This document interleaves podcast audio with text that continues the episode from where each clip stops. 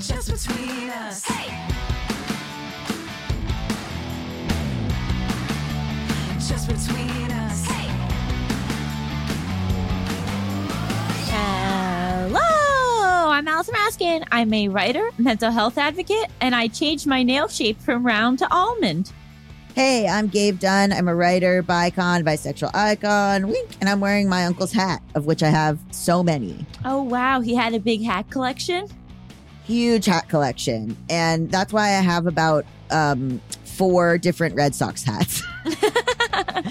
he is from baseball caps. He was from um, Boston. And so uh, my uncle who passed away last year, we were very close and he he was um, from Boston. And so when he passed away, my sister and I went into my aunt brought us into the bedroom and was like, you guys should take some he had, I mean, probably 50 Red Sox. like different colors, different commemorations, like wow. and I wear them like I wear one of his hats probably like four times a week or something. This one, this one's from uh the local golf club in our town, so it's kind of a de- it's kind of a deep cut. but yeah, there's like I have so many Red Sox caps, and then I always forget that I'm wearing it, and people will be like have really strong opinions about the Red Sox. Really strong, or they'll be like, "Oh, are you from Boston?" And I'll be like, "How the fuck did you know?" No, but why? And then I was like, "I went to school there. Why?" And they're like, "Your hat." And I'm like, "My hat." Yeah, my dad collects hats big time. I, he must have like hundreds of hats. Really? Like all Yankees? No, no, his thing is he gets them from where he ever where he goes. So if like we're in a new city or at a new place or like we're at like a tennis tournament, his way of like remembering all the places he's been, he's like he gets a hat from all the different places. Oh, that's kind of like an older person thing. Like, do you think we're gonna like with magnets or like spoons or like, do you think we're gonna become like that or we are like that? I don't know. I guess like in a sense for a little while there I was getting an animal statue from different places. Yeah, I get mugs. I have mugs from so many different places. I love mugs. I know you do. I will never have enough mugs. I have like a cabinet full of them. I only use like probably a few at a time, but then I sometimes feel bad and I go, "Oh, the ones in the back aren't really getting used." So then I'll like switch them out so that everyone feels um loved the same amount. Wait, Melisa, you collect spoons? What, what kind of Because your grandma did? Yeah, I did because my grandmother did the like um souvenir spoons that Mhm. have like when you go into a gift shop at a airport or something, and they'll have something from the state or city that you're at on it. Do you use the Mhm. spoons or they are commemorative? They no, just- they're decorative. They're like little tiny spoons. Oh, how cute! That's great because it doesn't take up too much space. I feel like. Well, the way my, my grandmother did it, and then when other people would go on trips, they would also bring her. So she had like a wall of them. Oh, I love that. I started doing it this year because I was like, I want to do this because my grandmother did it. I love that. That's so cute. I always think, yeah, my mom does salt and pepper shakers, but I don't I don't have like a place to put those because I don't really have like a living room. Or like, you know, I don't have really I have a dining room that I'm like putting stuff in. Yeah. So it's just mugs, baby. if anyone ever meets me and they want to get me a present, I would love a mug from your town. oh, that's so nice. I would love cash. Well, this is just between us, a variety show filled with heartfelt advice Ridiculous games. and brutal honesty. Cash is king, baby. And this episode's about travel too, because we have a, a very exciting interview with our highly esteemed guest coming up, Adrien Behn, which is all about travel and and the Nellie Bly Elizabeth Bisland story. Yeah, wow, that really did seamlessly tie in. I know it seamlessly went together. And later, we're going to be talking about body hair and all the feelings and uh, anxieties around it. Yeah, I have some questions about what you still do. Ooh, I'll answer. Okay. Maybe I will. Maybe I won't. What if? What if I just if I stonewall you throughout all of topics? Yeah, you chose this topic and then you go, I refuse to speak on it. Stick around after the break. We have an exciting interview with our highly esteemed guest, Adrien Behn.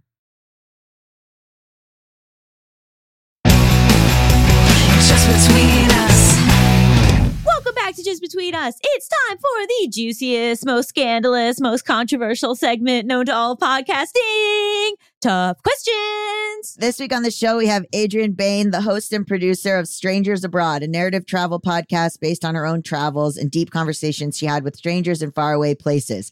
Her newest project is the narrative nonfiction travel podcast, A Race Around the World, based on the true adventures of Nellie Bly and Elizabeth Bisland, out now. I'm so excited.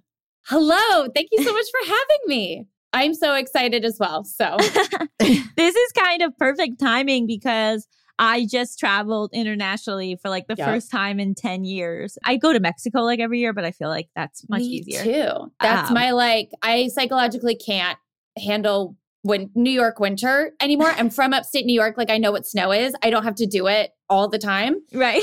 So, I fly down to Mexico City for the month of usually February. Um, oh, that's so, amazing. I got you. I got you. but I had so much fear sort of around international Mm. travel and like the Mhm. logistics of it and all my Totally. anticipatory anxiety. And so I'm just like wondering, you know, like I feel like we romanticize travel so much, but do you have you encountered like how difficult it is? oh, I absolutely. That's like the whole, my whole MO is like, guys, travel isn't glamorous. I have this whole joke where, like, you know, anytime you see this travel influencer in like a beautiful sundress in front of the Taj Mahal, like, she has explosive diarrhea. Like, you don't go through India, India goes through you. Like, it is not glamorous. And like, I also for sure get like, some pretty severe travel anxiety when it comes to just getting to my point of departure. So, fortunately, CBD has like really come in strong for me as of recent. So now I just like take one of those before I like am off um because I just have this whole fear that I'm going to miss my flight. I don't have enough money to get another flight and then I will have wasted money. So I just like have to really reprogram that little story. CBD definitely like quiets that one down. But I for sure like am I am a like more anxious person and even it like does pique my anxiety because it is like where am I? I can't read what is on these shampoo bottles like there is definitely this natural like confusion that you can fall into but like the other coin to that is like I have found in my lived experience that everyone around the world is like pretty helpful. Like even if Mhm. like the human experience is like you look like a bumbling lost tourist, like let me help you figure stuff out, especially as like a solo lady. People are much more like curious because they want to make sure that like you have your wits about you. So I've definitely like in the moments where I'm most panicked, I've also found like so much help. But uh yeah, it's still definitely like a struggle, like a challenge to overcome. But then, like, once I'm in the flow of it and I'm in movement, I'm kind of like, oh, wait, this is my favorite feeling. And I love all of this. Yeah, I was going to say, what's the benefit, you know? the benefit, um, I mean, like, honestly, the, for me, the benefit is flexing this like full independence. Like, at least traveling alone, I can do what I want when I want to. It's my money. Like I've earned that money to go and do, like, if I want to sleep in or I want to go to a museum or I want to go to some like amazing old relic, I can do it. I don't have to compromise with anybody. And like, there are definitely benefits to traveling with people. But for me, I've always been like, I think of like my mom used to say, like, the moment I could move, I was just like on the go. And I'd be like bumped and bruised as like a baby because I'd be just be knocking into things. But like, I just wanted to be in motion. And for like, there's also this idea of like, I don't have to take care of anybody else's emotional baggage. Like, I'm just dealing with my own, which is heavy enough. So, but that sense of like independence and like seeing where the wind will take you has obviously resulted in some like wonderful stories that I've now like kind of accumulated of who you meet. Because when you're also traveling alone, like you're so much more approachable. Like when you travel with somebody else, you're usually just like trying to maintain that relationship. and pe- people from the outside are less likely to be like, yo, what are you doing? Do you want to hang out? So when you travel alone, like you definitely are like, you just go where the wind takes you. And that level of like kind of jumping, it's it's like a moment of free fall and like the universe catches you. Like that's a really like that's a very special feeling that I love and have experienced. I don't want to be a Pollyanna. Like I haven't ha- like I've gotten my passport stolen. Like it's not all like, oh my God, the universe, you know, but it's a mix between the two. But that feeling of like, I feel like I can really trust complete strangers. That's always what is the driving force for me. You shouldn't Yeah. trust complete strangers. don't do it. Don't do it. You don't know what they're up to. You know what they're up to. I'm just so curious about like traveling alone as a woman. Like, Yeah.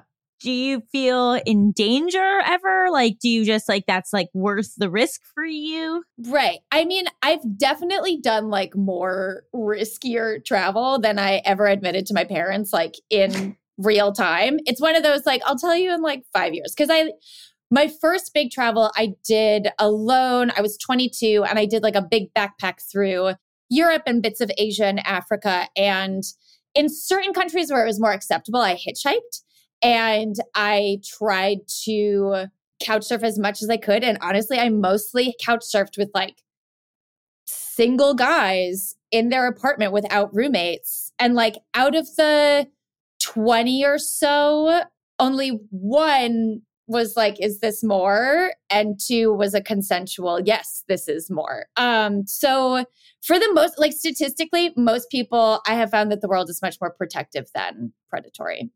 So there's, I mean, you were talking about the balance, and it's true. I haven't traveled in a very long time, but uh years ago, I was in a manic episode and I went to Paris. And I met like a another traveler, an Australian guy, um, and we went around Belgium together, and that was super nice. And then I also got my wallet stolen. so, like, you know, te- uh, that's the, them's the breaks. Them's the breaks. Totally, totally. I've like lost money. I've gotten my passport stolen. Like, and there's also like, not for nothing, there are these beautiful moments where you're like, oh my God, I have found this person and we're just gonna, we're moving in the same direction and we wanna do these same things together. But that's not to deny like the deep bouts of like loneliness that Definitely. creep up too, you know, and like, I personally find that it is a level of, for me, it's much more existential because I'm out of my comfort zone. I am also like faced with like, oh my God, the world is so big and I am so insignificant. hmm So I definitely feel like there is that balance there emotionally as well. And it's, I don't know. I honestly feel like I have become like I'm very comfortable now being alone and knowing how to navigate those waves of loneliness that like we all feel every single day. But it's so much more heightened when you travel because you're like, I actually know no one on this continent. You know, like the Mhm. closest person that I know is like in Romania, you know, or wherever. So it's definitely taught me how to like ride those waves when I feel it at home too, where it's like, do I have any friends at all? You know, but it's also like you have to learn how to be cool with being with yourself, you know, and I feel like that has also been a really great benefit to it. It's hard, like it's very painful, but that has been like a benefit of like, I know how to do this. It's not my first, I know how to like ride those waves more. We're going to take a quick break, but stick around. Hi, everyone. Allison here. Anyone who knows me well knows that I love to read. I am always looking for new books, and that is why I am so excited that this episode is sponsored by Book of the Month. Book of the Month's mission is to help readers discover new books they love and to promote the work of emerging authors. It was so fun for me to get to pick which book I wanted to read this month and have it shipped right to my door. Book of the Month makes it easy to decide which book to read next. Each month, the editorial team reads through hundreds of new titles. They pick some of the best new books for you to choose from. All the books are good, so you can't go wrong. Every aspect of the Book of the Month experience is designed to be fun and special for readers. They have a highly anticipated release at the beginning of each month. Books are delivered in this really adorable bright blue box, and there's a fun app to help you pick your book and track your reading process. They also offer great values on new release hardcover fiction. It's much cheaper than other options, shipping is always free, and with a loyalty program, you get rewards and even lower prices the longer you stay as a member. My first book from Book of the Month was The Husbands by Holly Gramazio. I am tearing through this book. It is so fun. It's basically about this woman who one day comes home and there's a husband in her apartment, and she's like, Where did you come from? And then she figures out that every time her new husband goes into the attic, a new husband comes out, and she's she's like shuffling through all these different husbands from the attic, trying to figure out which one is the best. It is right up my alley, and I love it so much. So if you want to take part in Book of the Month and have a brand new book shipped right to your door every single month, go to bookofthemonth.com and get your first book for $5 with code PEDALS. That's $5 off with code PEDALS. I cannot recommend this enough. Turtles All the Way Down is the acclaimed number one bestseller by John Green, author of The Fault in Our Stars and Paper Towns. Turtles All the Way Down is now streaming on Max. NPR named the novel a, quote, sometimes heartbreaking, always illuminating glimpse into how it feels to live with mental illness. Aza Holmes never intended to pursue the disappearance of fugitive billionaire Russell Pickett, but there's a $100,000 reward at stake, and her best and most fearless friend Daisy is eager to investigate. So together, they navigate the short distance and broad divides that separate them from Pickett's son, Davis. Aza is trying. She's trying to be a good daughter, a good friend, a good student, and maybe even a good detective, while also living with the ever tightening spiral of her own thoughts. Turtles All the Way Down is a brilliant novel about love, resilience, and the power of lifelong friendship. As someone with OCD, it is so wonderful to see OCD represented in an incredible book. I think it is so important that we talk about mental illness both in our own lives and through narrative. Buy your copy of Turtles All the Way Down in stores today and catch the movie streaming on Max.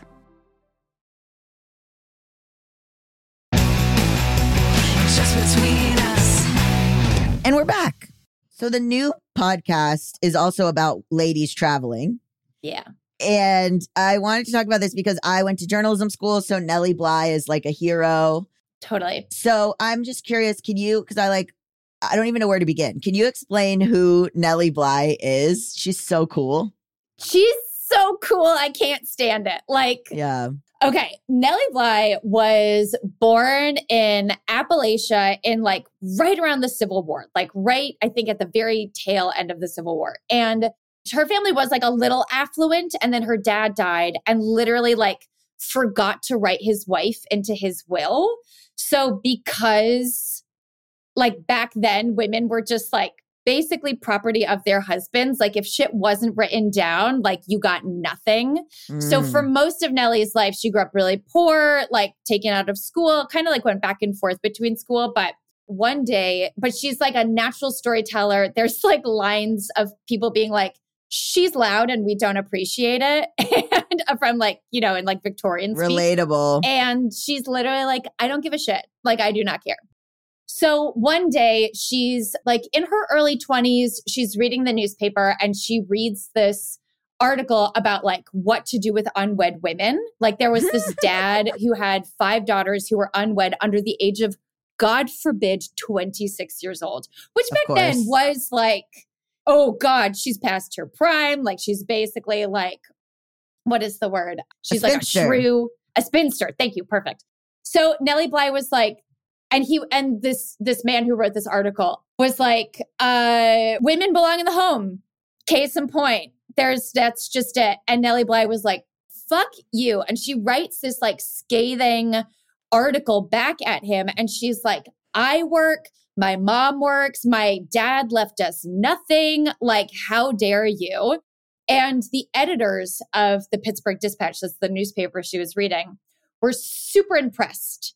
And they're like, the article you wrote, we're not gonna, that letter, we're not gonna publish it, but we would love an official opinion piece on this. And so she writes this amazing retort about like women should be equal in society because it'll be better for everybody. Hell yeah. And uh, fortunately, the, the editor did seem to be more progressive leaning. I don't think there were a lot of other female journalists working at the Pittsburgh Dispatch. I think there was like a handful.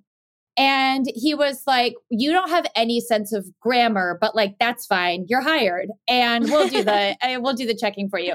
And um, so she becomes this investigative journalist in Pittsburgh. And she goes undercover in like factories and she's she advocates for women she advocates for minorities and people in like of the lowest classes and she really elevates them in her writings so she convinces her editor to go to Mexico City because there's this new train that would take her from Pittsburgh to Mexico City. And she somehow strong arms him into going and she brings her mom with her. Oh and my so God. she goes, I know. And I like just love how she's like, she just, anytime someone said no to her, she found a way for them to say yes. So she goes down to Mexico City and she has this line where she's like, the free American girl can accommodate herself to any circumstance, circumstances without the aid of a man. And she just is like thriving, living her best life. She's there for five months. And when she comes back, she's like, I have four goals in life. One is to be, be a New York reporter. The second is to reform the world. The third is to fall in love. The fourth is to marry a millionaire. And I love that those last two are mutually independent of each other. and so then she moves to New York and she's like, ah, I have this beautiful portfolio of working back in Pittsburgh. I've done all these cool things. I'll get a job in no time. And it takes her months to get a job because everyone is like, women can't do journalism. Like, literally, one of the excuses was like, we can't wake up women at two in the morning to like a glow go climb a flight of stairs if there's like a fire. You know, like just really wild, like weird What? excuses that in 2023 years we'd be like, what? Okay. So for months, she just like doesn't get any work. And so she's still kind of like making a little bit of money off of the work that she had in Pittsburgh. One day, like six, like five or six months into her being in New York, she gets robbed. All of her money, like her whole life savings, is stolen from her because back then women were not allowed to open bank accounts and women were not allowed to open bank accounts until the 1970s, which is unfathomable. Like you had to have a male helper somehow. Like you had to have a man Mhm. literally help you open. It's just so laden. So she literally doesn't cry. She's like, fuck this. She heads straight down to the newspaper district and does not leave that day until she gets a job. And she walks into the New York World, which was owned by Joseph Pulitzer. And Joseph Pulitzer was a Hungarian immigrant. And he like came to America super poor, super broke, and basically like is kind of the story of the American dream where he like mm-hmm. works himself up to being one of the most influential newspapermen in the world. There's this one little anecdote I love about him where he apparently slept on a bench in some somewhere around like Wall Street in Manhattan um, because he applied for a job at a very fancy French hotel in that area, and they were like, "You're Hungarian, y- your language, no, mm, no, thank you." Even though he's like a very like he speaks four languages or something. So he sleeps on a bench that night. And then years later, when he becomes a millionaire, he buys that hotel. So he's also like fucking scrappy. and he is pretty neurotic when it comes to what he publishes, but he very much wants to make sure that the stuff he is, he's very like anti American bourgeois, like old money people. He's kind of like, fuck them. Like they didn't help me out. I'm not going to help them out. So he wanted pieces that were like, take down all the corporate corruption, robber baron nonsense that is proliferating in America and New York at the time. So Nellie Bly walks into his newspaper and she gives this whole spiel and she's like, please just give me a job. I will literally do anything. And so the editors that she talks to are like, hmm, do you want to go into an insane asylum? And she's like, uh, not where I thought you're going, but yes. And she does it. And that's like probably, Gabe, where you really heard about her is she has this huge, like, that's the thing she's most well known for is she breaks herself in and out of a madhouse. Um, she stays in a madhouse for 10 days. She like makes herself pretend to be crazy. And then when she's in the madhouse, she acts like a totally normal person, but the doctors still treat her as if she's kind of crazy. Mhm. And I just envision like every nurse is like Nurse Ratched from One Flew Over the Cuckoo's Nest. Yes. yeah. I envision like every like they take these ice cold baths, like they just treat and some of these women who are in there are actually just like immigrants who can't speak English. So like Yeah. they're like trapped. So they send a lawyer for her to come out 10 days later, the editors of the New York World, and she becomes a huge success. And now she's like doing all of this undercover investigative journalism and other women pretend to be her like she becomes this little like New York famous and in the whole hullabaloo of like her just pitching endless stories she comes up with this idea to go around the world in under 80 days so that is that is who Nellie Bly is Why do you think like that appealed to her? Because to me, like the undercover investigative journalism exposing bad habits and bad people is like more interesting to me than traveling the world in 80 days. Totally. She comes up with the idea because she has to pitch something to her editors. It's like Sunday night. She has to pitch something to her editors on Monday morning, York. And she's like, oh, I can't think of anything. She can't fall asleep. And that's when she's like, oh, I wish I was on the other side of the planet. and that's when she was like, wait, what if I do that whole Jules Verne around the world in 80 days thing? And her editors, because basically she was like, how do I take like a really long vacation? so that's her MO, honestly. Um, and then her editors were like, ugh, I don't know. People have pitched it, hasn't really gone anywhere. And honestly, like, be way safer if like a dude went. So a year goes by and Joseph Pulitzer gets wind that another newspaper might send a man to go around the world. And Joseph Pulitzer's like, well, a woman would sell more money. And then they give her 56 hours to get ready and head to London. It's crazy. I love the idea of being like, how can we one up this? Let's send a lady. Oh, totally. exactly. Brilliant. Brilliant. Well, one of the in one of the books I read, I read um Matthew Goodman's. He kind of like wrote this condensed version of both women, and in his explanation of it is like the newspaper world. I'm sure this like won't relate. Whatever. Like the newspaper world was just like, how do we get? How do we keep people hooked? Like, how do we make Mhm. sure that like every single time we sell newspapers, they are like sold out at the end of the day every single day. And apparently people were like getting jaded from the man's perspective. And so they literally just used women to be like, well, this is more interesting. And it's kind of like, I guess that's co- like in the name of progress, that's kind of cool. I don't know. It's a really like sticky, weird moment for them. But part of me is like, she got to go. So. Who's this other woman? Oh my God, who is this other woman? So Elizabeth Bisland. So Nellie Bly casts off towards London.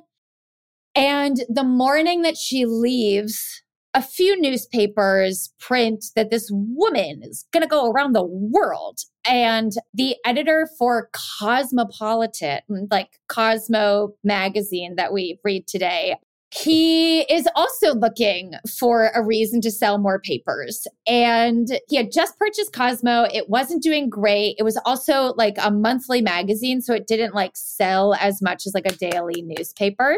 But he, it's literally like a binders filled with women moment where he's like, Oh, I have a woman I could send around the world. Like, let me just pluck one. So he plucks his literary editor, Elizabeth Bisland, who is a poet at heart. She's from the South. She also like grew up poor, elbowed her way into becoming a writer in New Orleans, and then was like, you know what? My ambitions are a little too big for the South. And she moves to New York. She's a little bit older than Nellie, um, just by like three or four years. They're both like, I think Liz is 27 or 28, and Nellie is like 24, 25. She's just like this beautiful socialite and people say like people really do remark on like how beautiful she is. Like there's this Mm. one quote where like one of her guy friends is like, she I feel like when I'm in her presence, I'm with a dangerous leopard and I appreciate her for not biting me. Like I envision that she's intelligent and beautiful and that she kind of likes intimidating men that way because she doesn't Mm. give a shit. Like she's like, I want to do my work. I live with my sister. My life is good. I don't want anything else. And so after years of her like working freelance stuff, she does finally get a more consistent job at Cosmo. And she's like, you know what? I've reached the top. I'm good. I don't want to go anywhere. And on the same day, on the day that Nellie leaves, her editor for Cosmo plucks her out of bed and is like, uh, quick question. How long do you think it would take for you to get ready to go around the world today? Like, is six o'clock good? It's like eleven thirty in the morning. And she's literally like, in God's name, what are you talking about? Like, I am planning a tea party tomorrow. Like, I kind of don't have time to entertain your like your frantic uh stunt piece. And he literally is like, You're fired if you don't go. And she's like, God damn it. Um, because it was really hard to be a female, a paid female writer who like was financially independent back then. So she's like, son of a damn it. And she has six hours to get ready. And I feel like if and her job has nothing to do with travel. Like she's never left the country before. And so she she does do it. And like what I find is like such a beautiful poetry about this story is that Nellie goes east and Elizabeth goes west. But the fastest way around the world it are the same locations. So they both like move farther away from each other and then they cross over. And then we as listeners get to go to the same places but have two very different perspectives because like Whoa. Nellie is a hard hitting journalist. Like sh- all of her writing is in action and stakes and like characters. And Liz will spend like a page talking about how beautiful the frost is on her window as she rides a train through Nebraska. Like she, they're just so different. They're so different. And honestly, like one of the reasons the show, this story like really called to me is because of all the things that we were talking about. Like the emotional journeys are very similar to Like the loneliness, the homesickness, the anxiety, the like, why isn't my transfer happening? My where are my bags right now? Like, why aren't they here? Unwarranted marriage proposal that like men just like throw at you because you're like alone. They're like, oh, do you have a boyfriend? And it's like, so they, I, what was astounding to me is that like it's been 134 years and their emotional journey is so similar to what I have experienced. And I was like, I actually talked about this with my fiance Sam last night on how I actually didn't really realize this, but like it is kind of my story masked because like their Mm. writings don't fully go into their feelings, but I know what that feels like. So I do take these like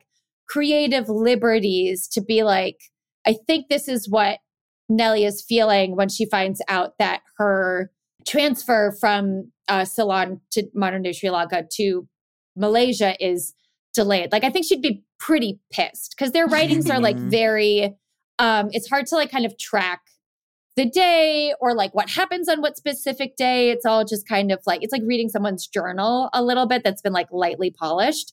So that took a lot of like excavating. But yeah, that's like one of the reasons why it just so called to me was that like emotional component. How are they releasing the writing? I mean, what was it something that was just released at the end when they got back? Totally. So um the only way that people could really communicate back then was through telegrams and they, you know, they're only the size of a tweet. You know, they're really quick. And so there are documents of Nellie's telegrams because hers are published in the world's newspaper like one or two days after she sends it. But it's nothing snazzy. Like it's like, I'm in Italy. My body is in one piece. I'm going to Egypt. Like end of, you know, end of tweet, telegram, whatever you want to call it. And Mhm. so, um, and Liz, I haven't, I wasn't able to find any of her telegrams, but I know that they were sent just based off of like other writings, but it's pretty few and far between. And they can't do it on steamship. So it's only when they're like physically on land somewhere. But so then, but they both are writers, so like they both wrote everything down, and then they turned them into two like they're book they're like little novellas of their experiences, and that's what I read. Were they in competition with each other? Like, did they feel pressure with each other? Yo, this is what's wild is that Nellie, who is like taking this whole thing so seriously, she's like, I want to make sure that I can get back in under 80 days. There's moments where she's like, I would rather die than come back to New York in 81 days. And I'm like, I live for the drama. Like, I get that. So Nellie is like, there are times where she's like, I don't give a shit that I'm on this beautiful island. Like, I just want to move. Like, I just need to make it back under my cutoff date. So, like, is it really a vacation? No. So she's like, ah. And she doesn't even find out that there's another woman in the race until she's in Hong Kong.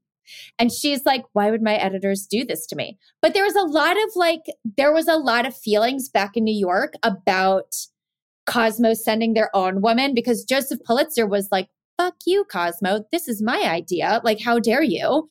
And he didn't like that he was like just like riding on Nellie's coattails. So some of the so like there is this feeling of like who's really in the race because like Liz didn't even know she was going to be racing until like 6 hours early, you know. Um so some of America takes both women into account. Others just care about Liz, others just care about Nellie.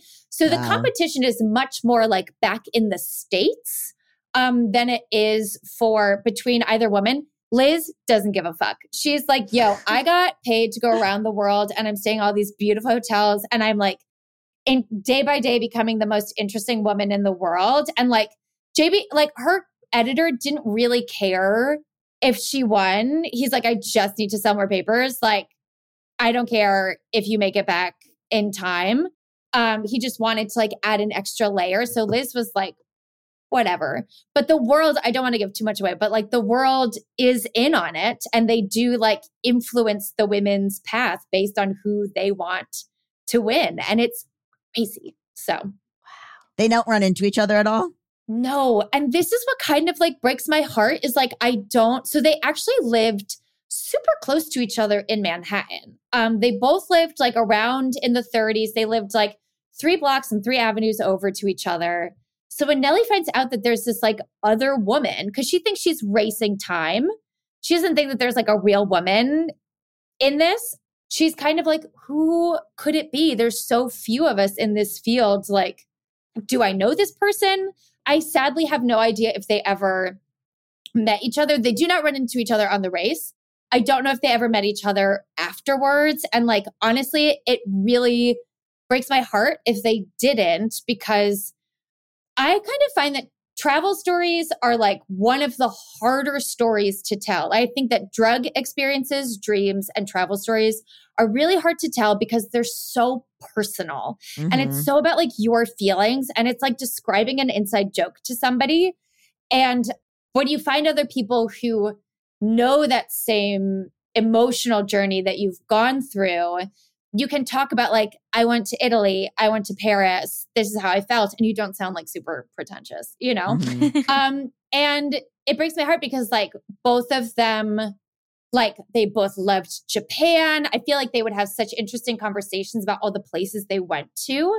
But cu- this is the other thing. I think from what if they never met each other what does make up for it god i i'm realizing how deep the research went. They are both buried in the same graveyard in the bronx Whoa. and I love that they are kind of eternally like circling each other. So that to me kind of like makes up for it. I don't know, but I just, I'm hoping, you know, this will be my like, you know, if you have more information about this story, please. Uh, if they did, if they did ever meet each other, because I, I couldn't find in any of my research that they did. wow. If you want to hear the rest of this episode, and let me tell you, you do, head over to patreon.com slash just between us. And for $3 a month, you can get access to all of our podcast episodes in full ad free. You can also get merch for this podcast at justbetweenuspod.com or AllisonRaskinExposed.com.